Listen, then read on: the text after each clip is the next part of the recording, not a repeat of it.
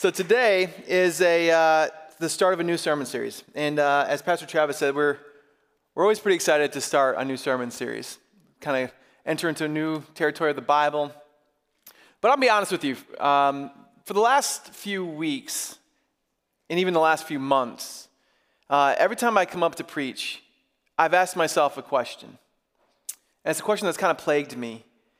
And I'm willing to bet more than a handful of people have been asking the same question about me as we come up to preach each week.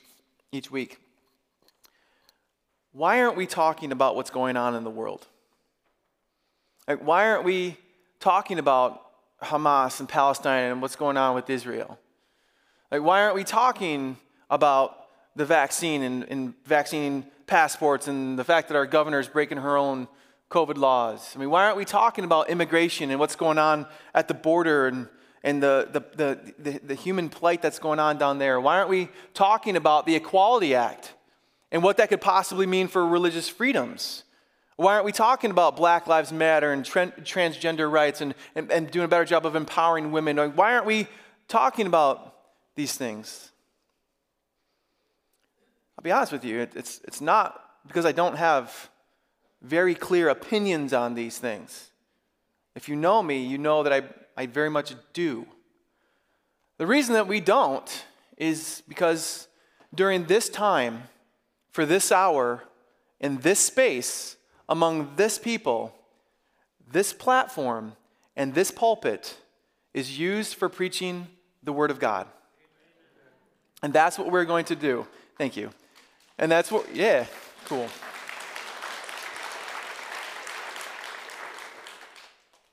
I know my community. Believe me, I know what buttons to push. I know how to come and I know what to say to get us all fired up. But I would rather not come here and polarize the church with my opinions to get people fired up. I'd rather just open up and be fed by the Word of God. And so that's what we're going to do. So, this number, uh, next number of weeks through the month of June, we're going to be walking through the book of First Thessalonians together. So if you haven't turned there yet, please turn there in your Bibles. Go ahead and put a bookmark there. That's where we are going to be through the month of June. In the book of First Thessalonians, Paul, who wrote this letter, he uses this phrase by God a number of times, and it's always connected to something. And each week in this sermon series, we're going to be seeing one of those words that connect, is connected to this. Um, so this week, we're going to talk about what it means to be loved by God as we walk through the first chapter together. But as you're turning there, let me just remind us all of a certain context. Whenever we read the pages of the New Testament, I think we quickly forget that the New Testament was written during the time of the Roman occupation. When Rome dominated the Western world, and to go against, to speak against Rome was a capital offense. You would be killed for that. The emperor was to be venerated as a god, and you were supposed to give them alms and, and, and salute them and honor them. And like this was the environment that the church was birthed in. This was the environment that the church began to thrive in. You know, I think so often we look at what's going on in the world and we just lose perspective. Like we live in a place where we get to celebrate on an annual basis our independence, our freedom. And then a weekend like this, we rightfully get to honor those who have given their lives to maintain that freedom. And we do that at peace, and we say thank you to our fallen heroes and to their families. But sometimes I, th- I think we just we lose perspective. Like the New Testament writers, they didn't get to celebrate independence. They didn't get, they didn't get to celebrate openly and freely freely freedom fighters who maintained their freedom. There was no freedom, there was no uh, free speech. And yet, these people, we just see time and again, they are just so joyful. They're kingdom focused when they didn't have a fraction of the freedoms that we did. And they show us something, they teach us something, and by the Holy Spirit, they still speak to us.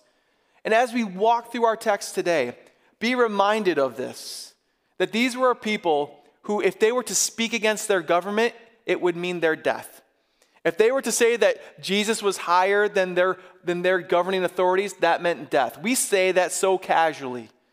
And I am thankful that we live in the greatest country that's ever existed. I'm thankful that we get to celebrate the things that we do, that I get to speak so freely about Jesus and talk about how Jesus is greater than President Biden without fear of real retribution. I'm thankful for these things.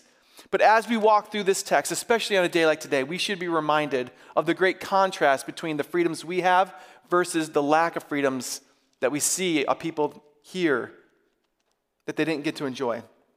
So, First Thessalonians, here's some context for you. Written by the Apostle Paul with a, with a group of fellow church planters.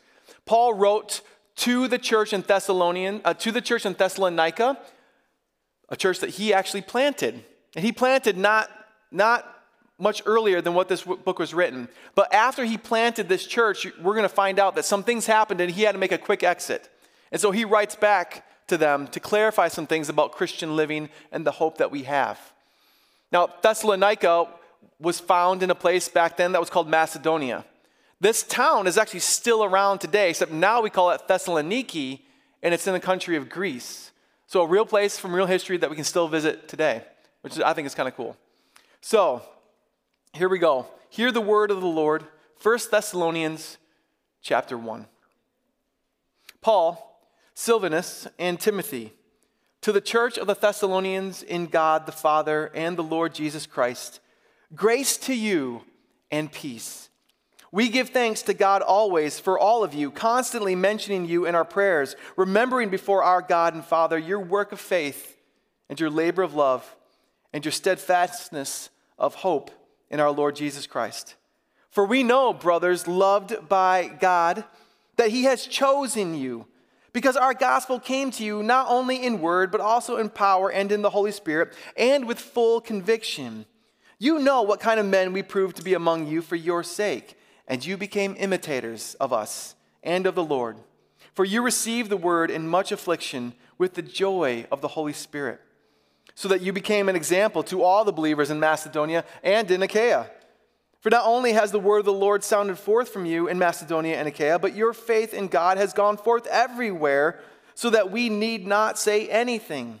For they themselves report concerning us the kind of reception we had among you, and how you turned from God, you turn to God from idols to serve the living and true God, and to wait for his Son from heaven, whom he raised from the dead, Jesus, who delivers us from the wrath to come. This is God's word, everyone. Let's pray, and then we'll get to it. Let's pray.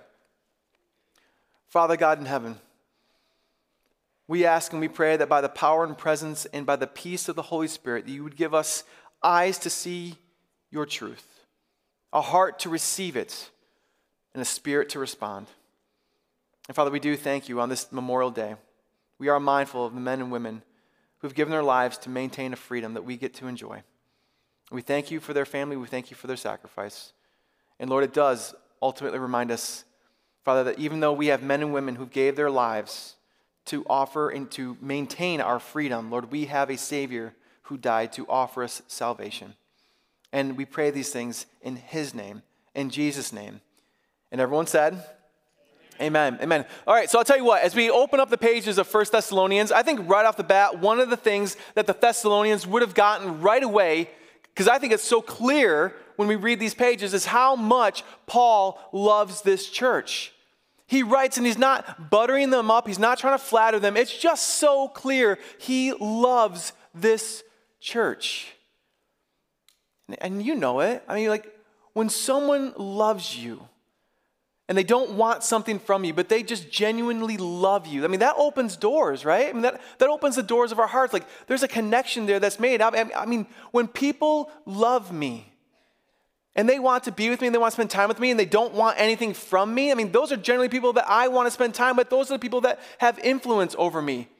And so it's no wonder that Paul's influence over the Thessalonians was so great. It's because he's so clearly, it's so clear and evident that he loves them. So Paul plants this church. The story of this planting is actually recorded in the book of Acts. Acts chapter, Acts, Acts chapter 17 tells us the story of Paul and company planting the church in Thessalonica. Here's how the story goes. Like they're on their second missionary journey. And they come to this northern part of what we now call Greece. and they come to Thessalonica. And the year is about 50 or 51. And Paul spends about three weeks there preaching the gospel. And, and Acts tells us that people are coming to faith in droves. Like Jews are coming to faith, Gentiles are coming to faith. It says that there are some prominent women from the community who are all becoming part of this church that Paul is starting. But very quickly, people from the community, they don't like what they see happening.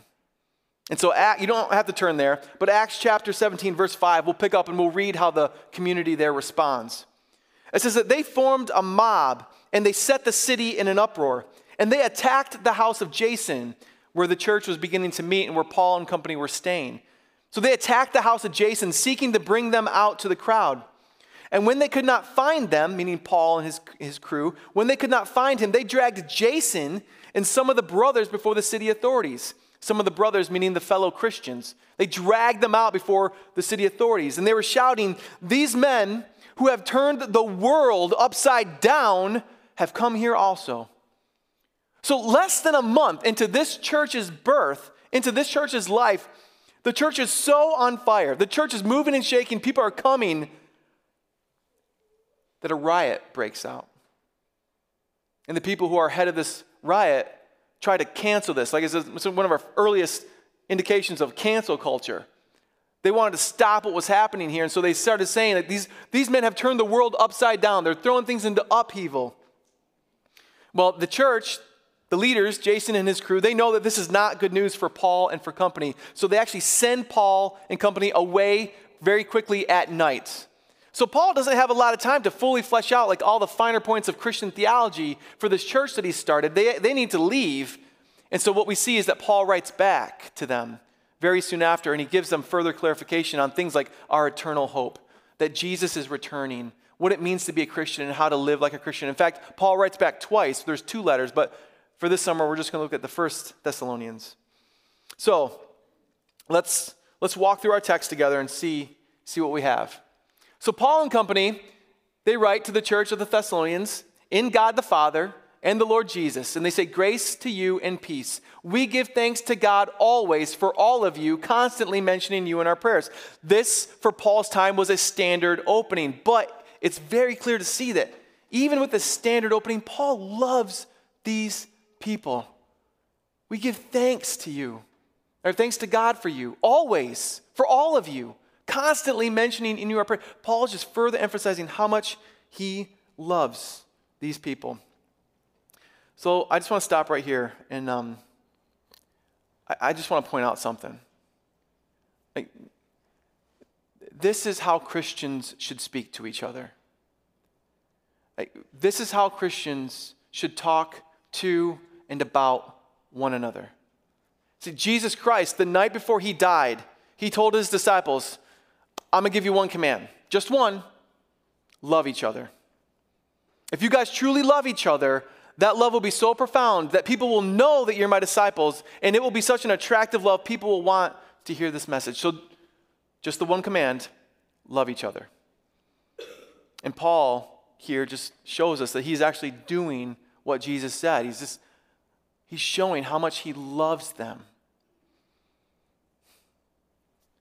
But I know it and you know it that right now it's it's it's very vogue for Christians to rag on the church. It's very popular right now for Christians to point out all the church's faults throughout history and particularly right now. And that makes me sad, to be honest. Like the churches, like Christians are meant to lift up the church. Jesus looks at the church and he calls the church his bride. I don't know about you men, but nobody gets to talk negatively about my bride. And so when Christians do that about each other, we're doing about doing that about the bride of Christ. Listen, I know, like, we, part of the reason that Christians will rag on the church is to try to win points with secular society, right? To try to learn, get ins. But Jesus does not smile when, when people rag on the church. Listen to me, the world knows that we're not perfect. Yes, it's okay to announce and, and to remind people, yeah, we're not perfect. No one says we are. I'm not saying we are. We're not perfect. We have a perfect Savior. We are an imperfect church, but listen to me. The world doesn't need Christians to keep reminding them how much we have faults. Like, we don't broadcast for the world all of our strengths. Right? We don't flex on social media all the great things that, are, that we are doing as a church, that, that single mom whose bills we're paying for right now, or that family that's utterly broken right now that we are providing counseling for. Like, we don't go and put it on Facebook the fact that our deacons will go and, and retrofit an old couple's, older couple's deck so that it's wheelchair accessible. Like we don't broadcast all these great things that we are doing for the world because we don't do it to get noticed. We do it because we love God, we're trying to follow Him, we love our neighbor, and we love one another. Like I wish now, sometimes, like I could point to all the thousands of ways that I see people right before me. I know some of the great ways that our church is actually doing things in the name of Christ in your own lives. So, Christians, choose very wisely when you choose to demean the church. Because there is so much good that is happening. I think we need to highlight that. Right? If you have a problem with something that the church is doing, by all means, take it to your spiritual leaders and do that before you take it to social media. Paul shows us right off the bat how much he loves them. One thing that a church should feel from Christians is love. And yes, Christians should feel from the church that they are loved. I wish more Christians would lift up the church because I think we're doing some pretty awesome things. Does Paul call out the church at times? Of course he does. Yes, he does, but he always does it from a place of complete love. He doesn't call out the church to flex how culturally engaged he is or to show the world how he knows better, to earn, earn points from a woke world. When Paul calls out the church, listen to me, he speaks to them, not about them. And that's a great model for us to follow. Paul affirms and he lifts up this church. He goes on to say, remembering before God and Father. And actually, in the original language, the, the phrase here is really beautiful. It's like it's constantly mindful. Constantly mindful, uh, remembering before our God and Father your work of faith and your labor of love and your steadfastness of hope in the Lord Jesus. For we know, brothers, loved by God, that He has chosen you because our gospel came to you not only in word, but also in power and in the Holy Spirit and with full conviction.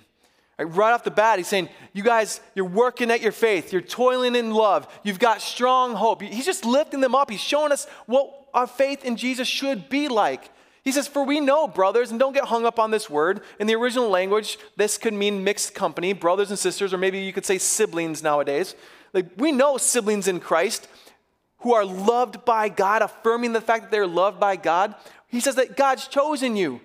And he says, We know this because you don't just talk the talk, you walk the walk. We know that the Spirit is alive in you, that you're doing exactly what Christ has called you to do.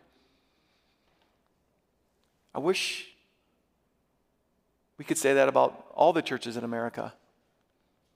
I want that to be said about this church, and I think that we're actually doing a pretty good job at it. Are we perfect? Nope, didn't say that. We have a perfect Savior. But I think, Peace Church, you are doing a great work of faith.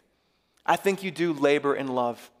I want to affirm some of the longtime peace members who have just rolled with the changes so gracefully. That we cling to our hope, that when we see the world turning south, we know we have a Heavenly Father up north who is keeping us safe. We hold on to that hope. We own the fact that we are loved, that we are loved by God. He says, I know you're loved by God because you just don't talk the talk, you walk the walk showing that the Spirit is alive. And he goes on to say, like, You know what kind of men that we proved to be among you for your sake. And you became imitators of us and the Lord, for you received the word in much affliction with the joy of the Spirit. Men in the house. I mean, do you live such a godly life that you can call people to imitate your Christian walk? Well, we'd say, oh no, that's, that's too prideful. Okay, let's get all over that false humility. We are meant to be example setters men in the house, women in the house, you are meant to live such a godly faith that yes, you can point to people, you can point people to your life and say, this is how it's meant to be. This is how we're supposed to follow the Lord. As long as we're empowered by the Spirit. Right? You know what kind of men we proved to be among you. He's like, you know that we were tried and true and who we said we, are, said we were. For your sake. You became imitators of us and the Lord. Paul, do you see this? Paul just says, You've imitated us and the Lord.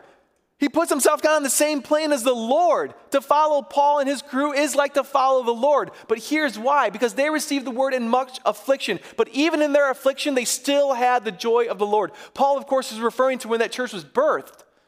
That when the birth of this church happened, that a riot broke out. That immediately from day one, people were against what was God was doing in their lives. But yet they still moved forward and they had hope the entire time. Because you want to be like Jesus, suffer for your faith, but hold on to your hope. That's what it means to imitate Christ. And that's the one thing about the Christian faith. Like we say from the very beginning, this is not an easy road.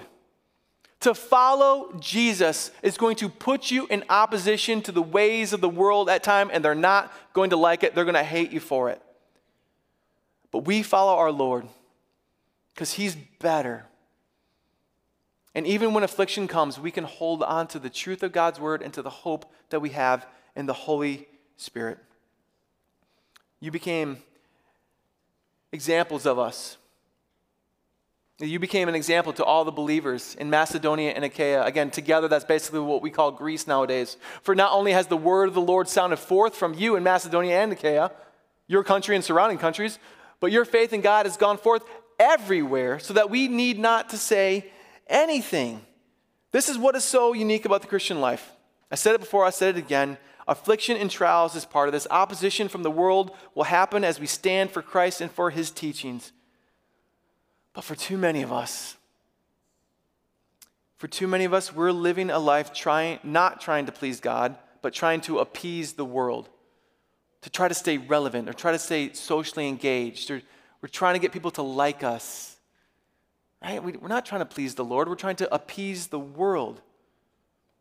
And so, what will Christians do? They will trash the church to win points from a secular society. They will laugh at holiness. We'll distance ourselves from anything that we think the culture might reject or hate us for. But the Thessalonians, they faced affliction from the birth of their church, and yet they held on to hope. And their example spread far and wide. See, when you try to appease the world, your influence is going to be dead on arrival. But when we stand for the Lord and hold truth to his word, well, that's a testimony that spreads.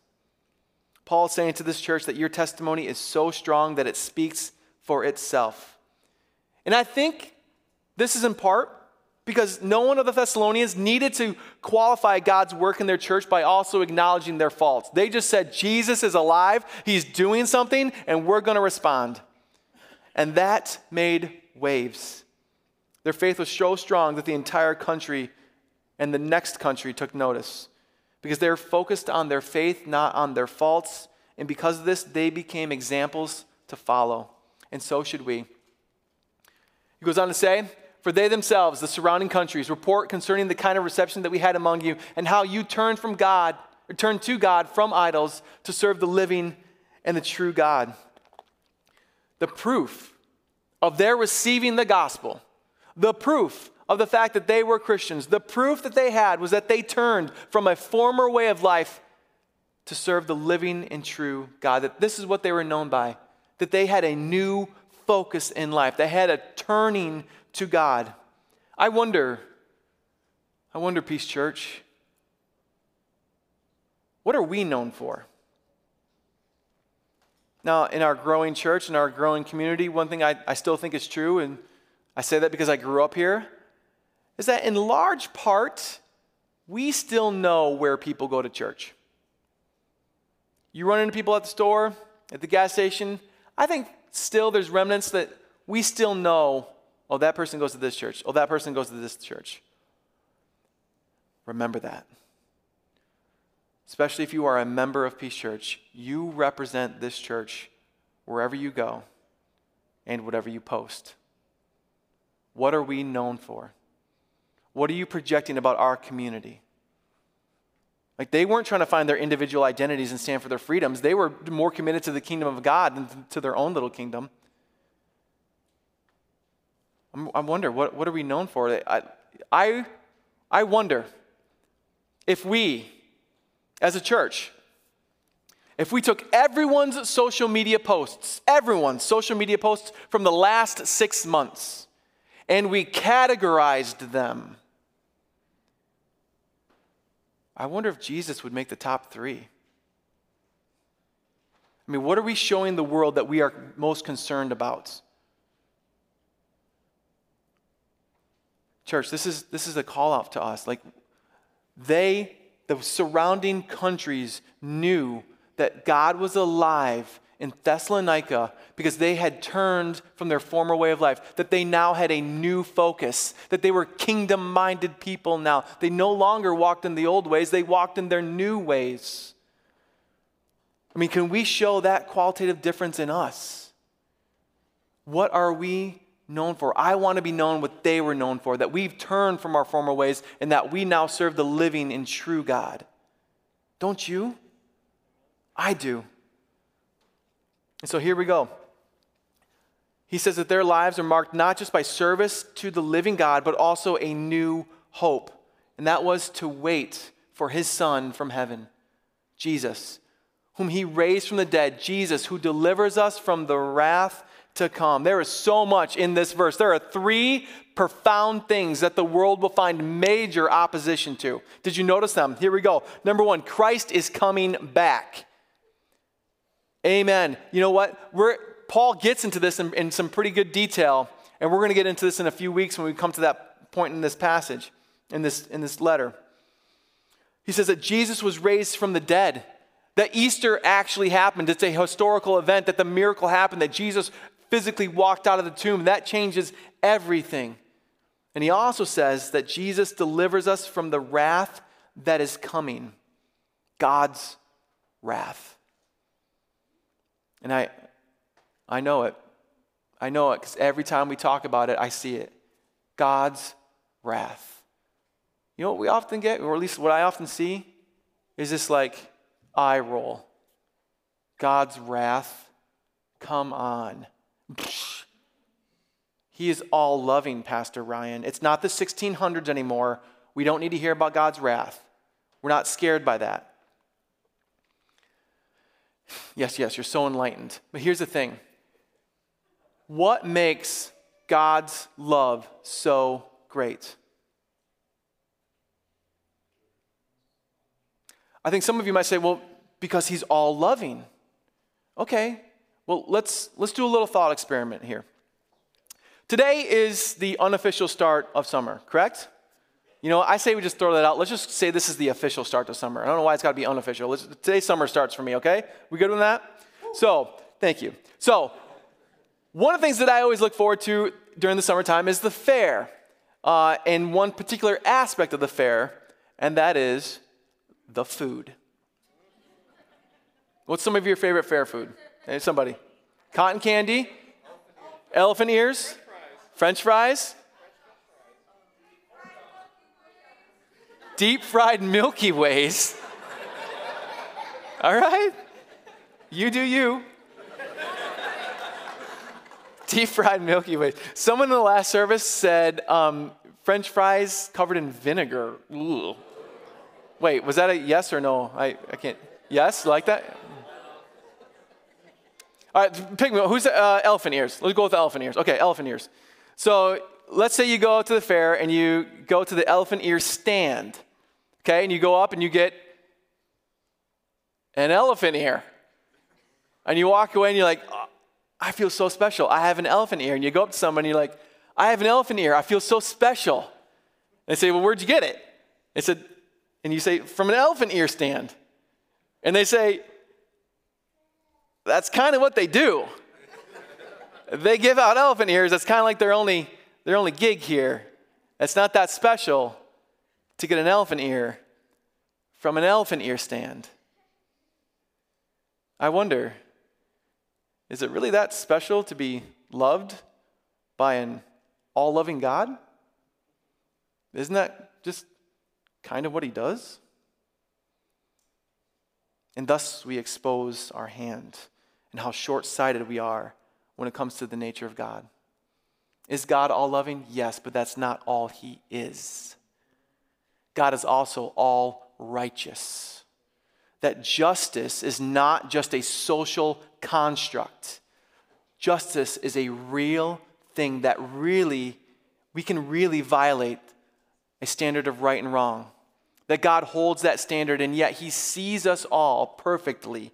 He sees us all perfectly. That should scare each and every single one of us. That He looks at us and He sees us completely. The perfect God sees us perfectly. He sees us wide open. He even sees the things in our heart that we don't say or post. He knows those thoughts, and He sees that we are so imperfect, that we are sinful people, that we constantly violate His standard of right and wrong. And God is a God of justice, and He will hold to account every wrong that's been committed. That if you've been wronged in this life, God will hold that to account. But He will also hold to account everything that you've done. And so, if we have that sort of God, a God who looks at us rightly, perfectly, sees our sin, rightly, perfectly will respond to that sin in wrath because we deserve it. Now, if that God loves us still, now that's a special kind of love. When He doesn't have to love us, but yet He loves us still. When we deserve His wrath, but yet He offers us His love, okay, now we're talking. That is the type of God that changes things. A faith in that God should move our mountains. And so, when we talk about those who are loved by God, like this isn't just some all loving, ethereal being out there who can't do anything else but love us. That's not special. But if we have a God who is all loving, but yet is all righteous and loves us when we don't deserve it, now that's a love that calls us to our knees in praise. Now that's a love that calls us to fill our lungs with song and sing out, even if we have a terrible voice. The, the Thessalonians, they knew this. And this is why their testimony was so powerful. Because they knew the God who loved them still, even when they didn't deserve it, and they said, How could we give our time and attention to anything else? And so they turned from their former way of life to serve the living and true God and not just serve Him and have lives changed, but they lived in this love. They lived in it.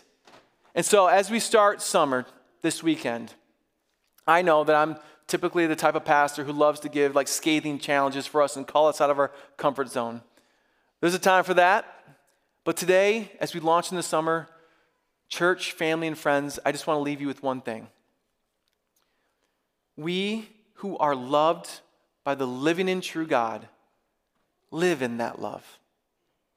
Live in that love. Whatever you are facing, whatever uncertainty you think is before you, whatever the state of your marriage, whatever you have going on in your life, live in that love. As the sun shines on you this summer, let that be a reminder that God's love shines even brighter. As you lift up a glass today for our fallen heroes, remember our Savior who gave his life to give us not just freedom, but salvation, and live in that. For we are loved by God as long as we are in Christ. But that's where some of you would say, hold on, whoa, whoa, whoa, whoa. John 3:16 says, For God so loved the world. And you know, anytime someone tries to debate me with, with the Bible and they, they throw out a verse, do you know what one of my most immediate responses is? Finish the verse. I mean, we should make t shirts that say that. Finish the verse. Like, finish the verse. Yes, God, for God so loved the world that he gave his one and only Son, so that whoever believes in him shall not perish, but shall have eternal life. That they won't have wrath, that they'll have love. That Christ has come to pay our penalty, to die on the cross, to give us salvation, to take our sin. For if we don't, accept the free, grace, the free gift of grace that God has given us, then we just await the wrath that is to come. That God most certainly, righteously, will pour out. But if we are covered in the blood of Jesus, knowing that He has already paid the penalty for our sin, then what do we have left to experience but the love of God? That in Christ we are brought into the promises of God. That in Christ we are made part of God's family in His church. That in Christ we can say that we are loved by God, that we can have hope, that we can be mindful of this love at all times, that this love cannot be retracted. That those who are in Christ are there forever, that God will hold you and He will hold you fast. And even when you falter on this side of eternity, God will not let you go because Christ has already paid the penalty. That no matter what you have before you, you have a God who loves you, who is holding you still. Amen. Would you please stand and let's pray? If you are in Christ, then you are loved by God. So live in that love. This summer, feel it, experience it, and rest in it. Let's pray. Father, we thank you that you sent your one and only Son to die in our place for our sins, to take our penalty that we deserve. That when we deserve wrath, you poured it on your Son so that you would offer us salvation. Thank you that Jesus has assumed our penalty for us. Father, when we give ourselves to the world, we know that the world will let us go. The world will leave us behind, but you will hold us fast. So, Lord, would you fill this place and fill these people with your spirit that we might sing back to you in worship the love that you've so freely given to us, a love that we don't deserve, but yet you pour out on us. And I would pray that by the power and the presence and the peace of the Holy Spirit, we would sing of that love as we live in that love. And it's in Jesus' name we pray. And everyone said, Amen. Amen. Church, let's sing together.